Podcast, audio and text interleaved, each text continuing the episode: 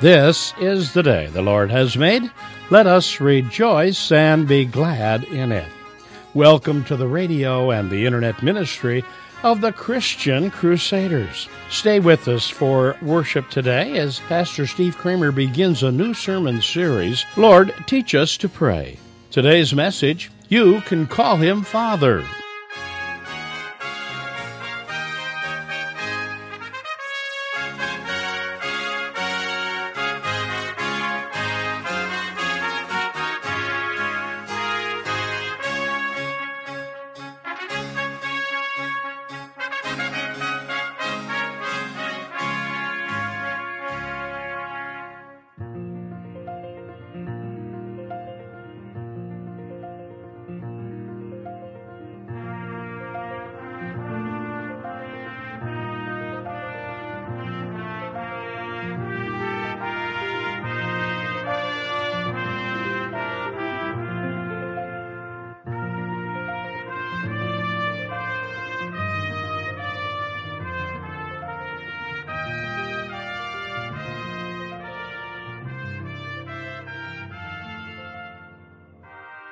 Today we are beginning a class on prayer. Our teacher is the most knowledgeable expert in the world on this subject, Jesus Christ. The syllabus we're using is the prayer he taught us, the Lord's Prayer. I hope you'll stay with us as we begin our new sermon series, Lord, Teach Us to Pray. We begin our time together in the name of the Father, the Son, and the Holy Spirit. Amen. Let's turn now to God in prayer. Almighty God and Father, we desire to know you more and grow in our relationship with you. You have given us the gift of prayer to help make that happen. We are grateful, and we humbly ask that through your holy word, you would now teach us to pray. Amen.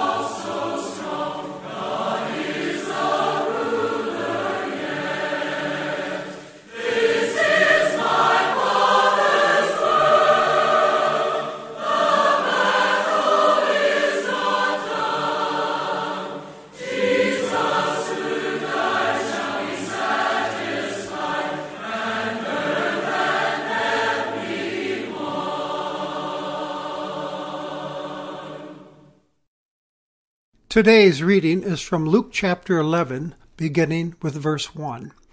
Jesus was praying in a certain place, and after he had finished, one of his disciples said to him, Lord, teach us to pray, as John taught his disciples. He said to them, When you pray, say, Father, hallowed be your name. Your kingdom come.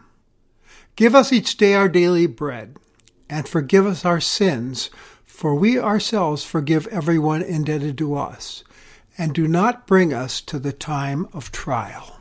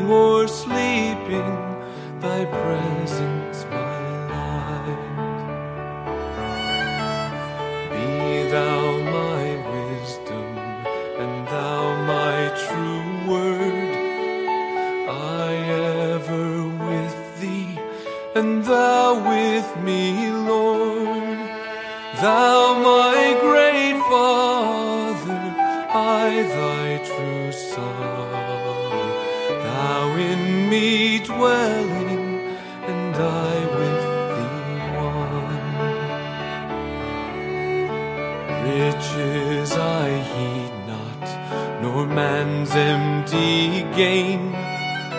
Thou mine inheritance now and always. Thou and thou only first in my heart. High King of heaven, my treasure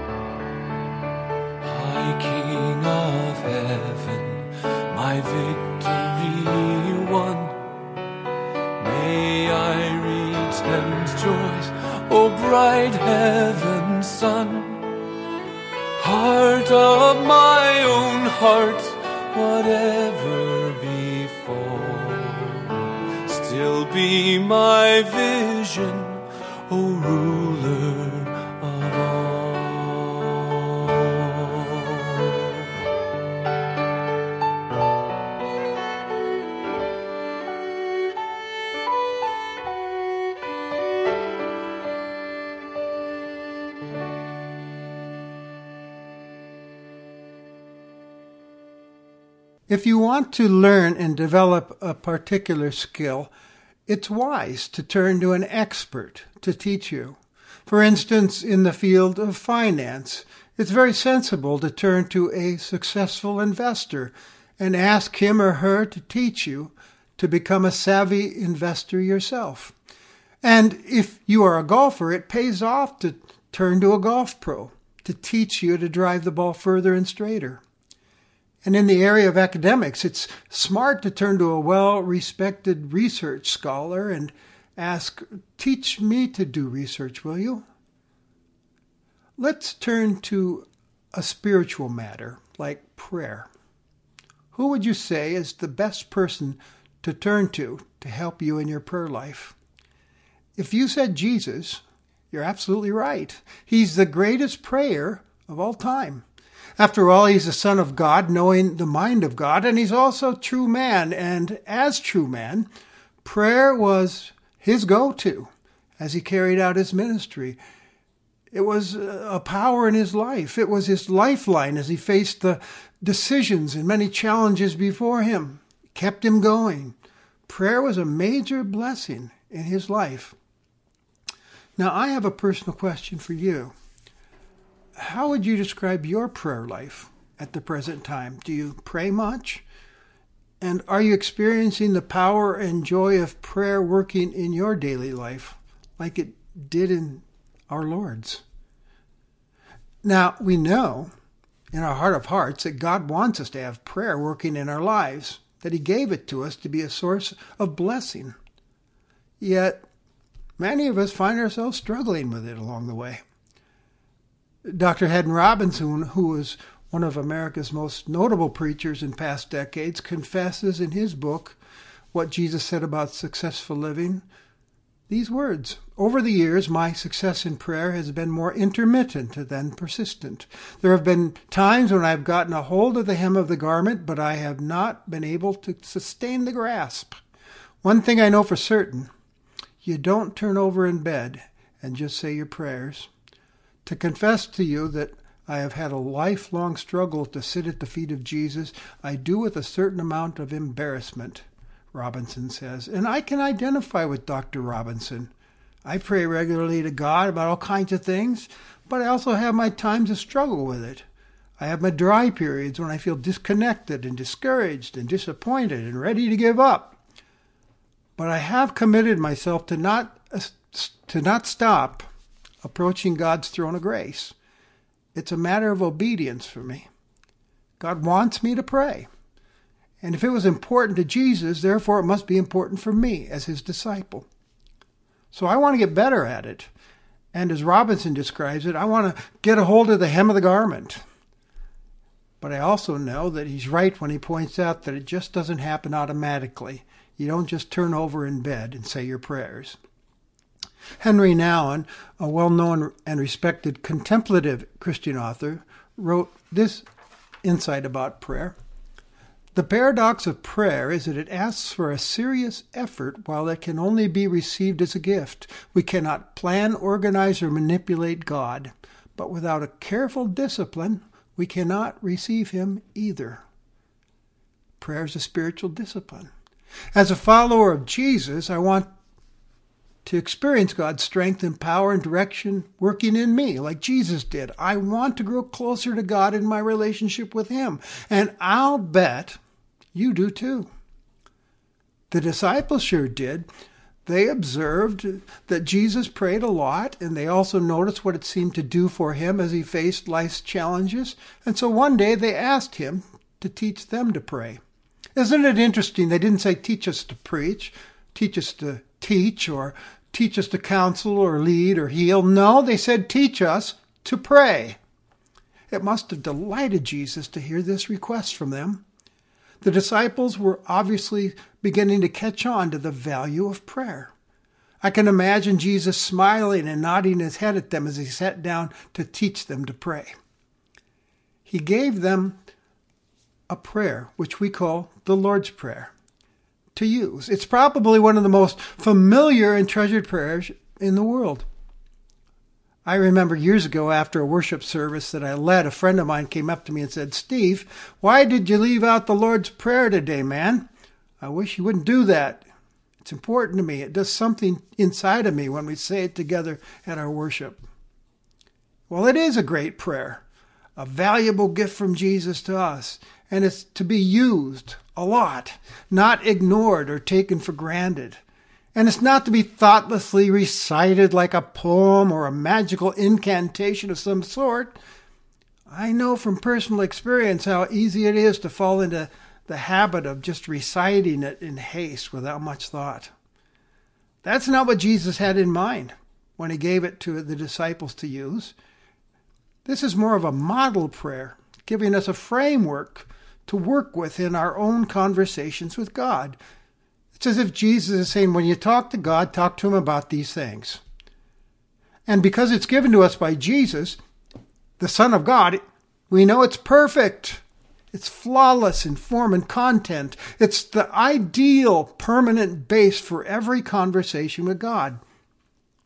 That's why I thought we should take a few Sundays of Lent to delve into this Lord's Prayer and examine each part of it more deeply so that we might have a clearer picture of what we are being taught to say to God and thus grow in our own prayer life.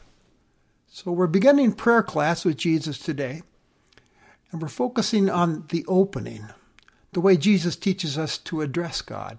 Jesus says, when you pray, say, Father. That's a rather personal, intimate way to address the great God of the universe, isn't it? Jesus seems to be teaching us here that God is approachable and personal, someone we can actually know. He's interested in us, and, and we can actually have a close personal relationship with Him as our Father. I know some people struggle with this idea of calling God Father. First, for cultural reasons, some people will ask me, why don't we call him Mother or keep it gender neutral? Let's be fair here. Well, my response has always been because Jesus taught us to say it, and he must have had a good reason.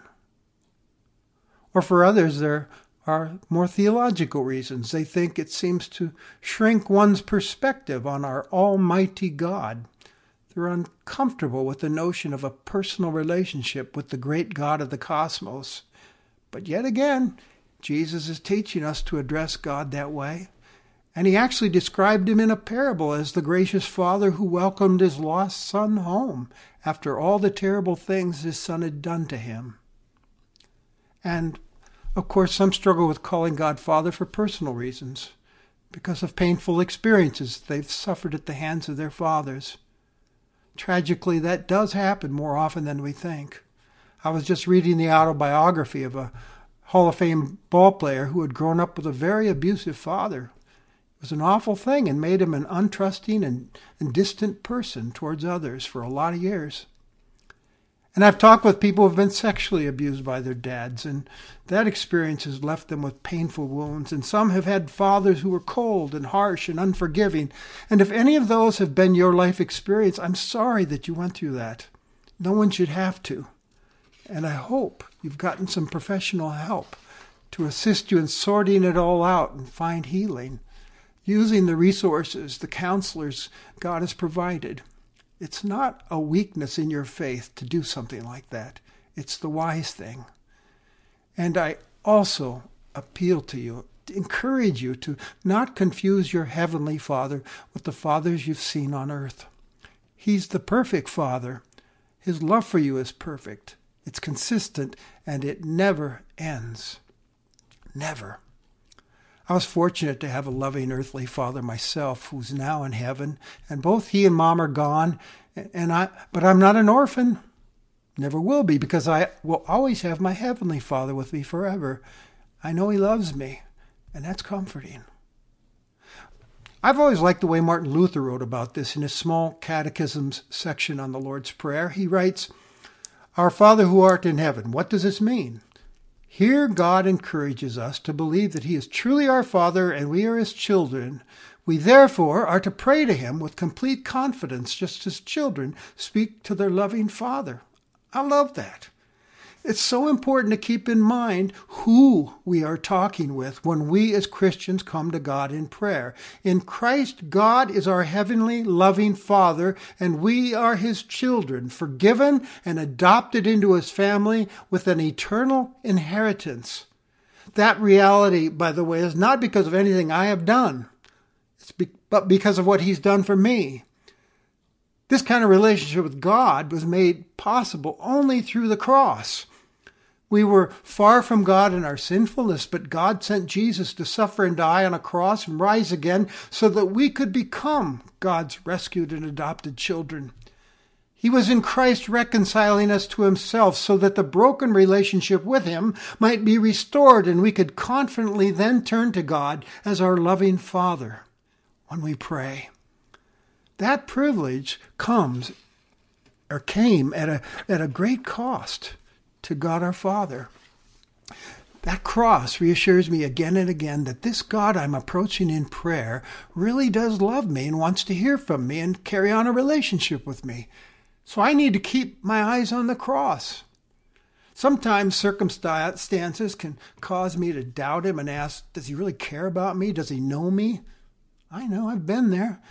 Or there there are lots of times when we as adopted children through Christ let him down. And we think, how can I possibly approach him again? He has every right to write me off, strike me down, turn away from me, and even disown me.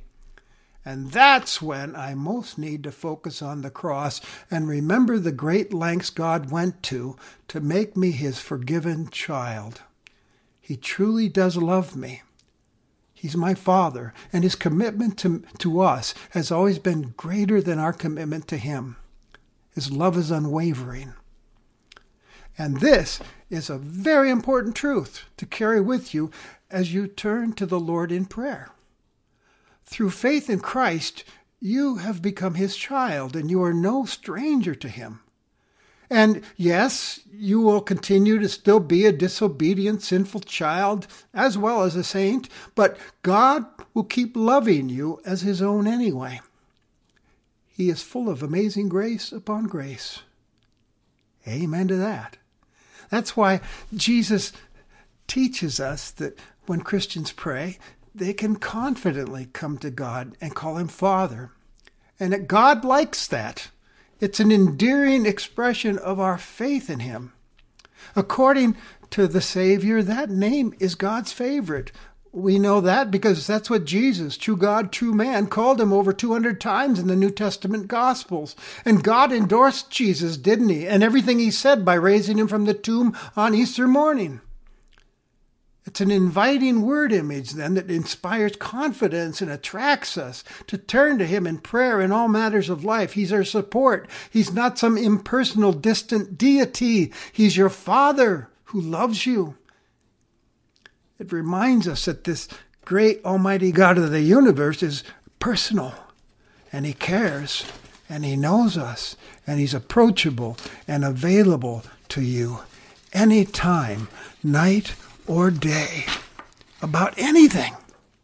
As the old hymn says, it's a privilege that we have here to carry everything to God in prayer, and He'll never turn His sons and daughters away, but instead will welcome us with open arms as we come to visit with Him and spend time with Him in prayer so that we can experience His love and warmth in our lives.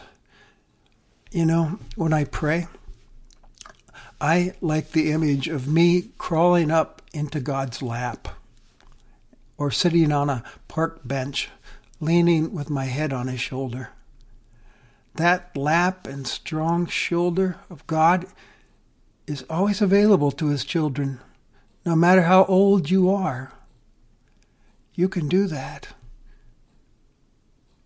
You see, I've discovered in my own life, I really need him. I can't get by without him. The same goes for you. We're just not that smart or capable or strong on our own. We need that time with the Father. Life can get difficult and discouraging and feel like an overwhelming battle that we're losing. And that's when we need to know that prayer has been given to us to help us through those times. But we're not only to reserve prayer for those hard times or emergencies. We also need it for when life is good. It, it can build us up then in order to be prepared for the rough days. I heard someone say one time, He who does not pray when the sun is shining will not know how to pray when the clouds roll in. And cloudy times will come, and we will need Him to carry us and help us when they do occur. So, friend, Keep praying in all circumstances to your Father. Jesus did. He needed to. Are we so arrogant as to believe that we're more competent than Jesus? I hope not.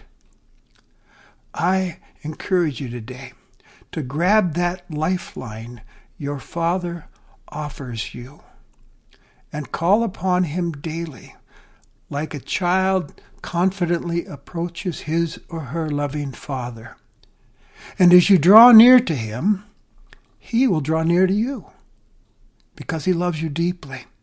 So deeply that he gave his only son to die for you so that you could become his adopted child with the privilege of calling out to him any time, night or day, Father.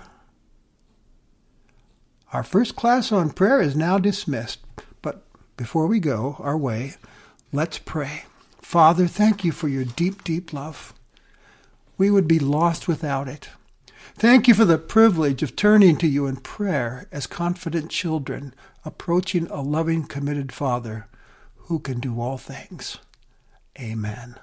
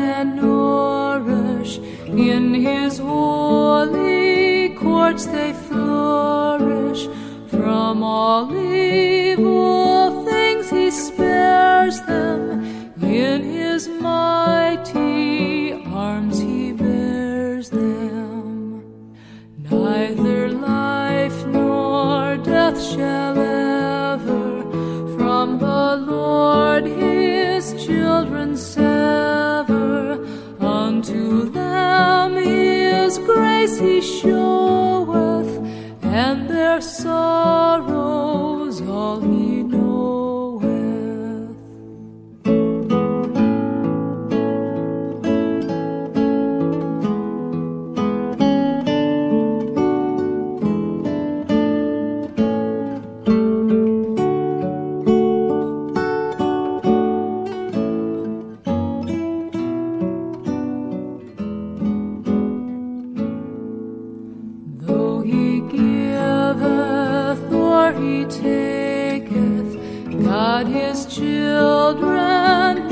therefore saketh, is the loving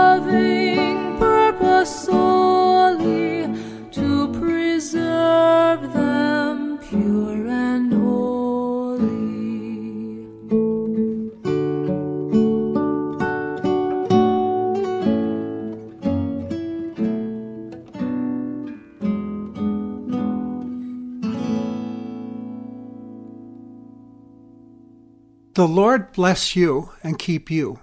The Lord make his face shine upon you and be gracious to you. The Lord look upon you with favor and give you peace. In the name of the Father, the Son, and the Holy Spirit. Amen. You've been worshiping with the radio and the internet ministry of the Christian Crusaders. It's our sincere hope that today's message has convinced you to use the lifeline Jesus taught us to use and to pray to your Heavenly Father daily. Christian Crusaders is a nonprofit, listener supported ministry dedicated to serving the spiritual needs of those unable to attend worship in the church of their choosing, and all others who have a desire to hear the word and deepen their understanding of God's plan of redemption and salvation for us all. Your financial support of this ministry is always appreciated and is considered tax deductible. Send your gifts to Christian Crusaders, 7401 University Avenue, Cedar Falls, Iowa, 50613. Or visit our secure and user friendly website at ChristianCrusaders, all one word, dot org. You'll find links to past broadcasts, daily devotions, conversations with interesting Christians, and a convenient and safe way to use your credit card to support this ministry. We urge you to prayerfully consider becoming a monthly member as a contributor in support of Christian Crusaders' mission. We are happy you chose to worship with us today, and we pray you will join us again next Sunday on this station. Conducting our service was Pastor Steve Kramer, speaker on Christian Crusaders, broadcasting gospel oriented, Christ centered biblical truth since 1936.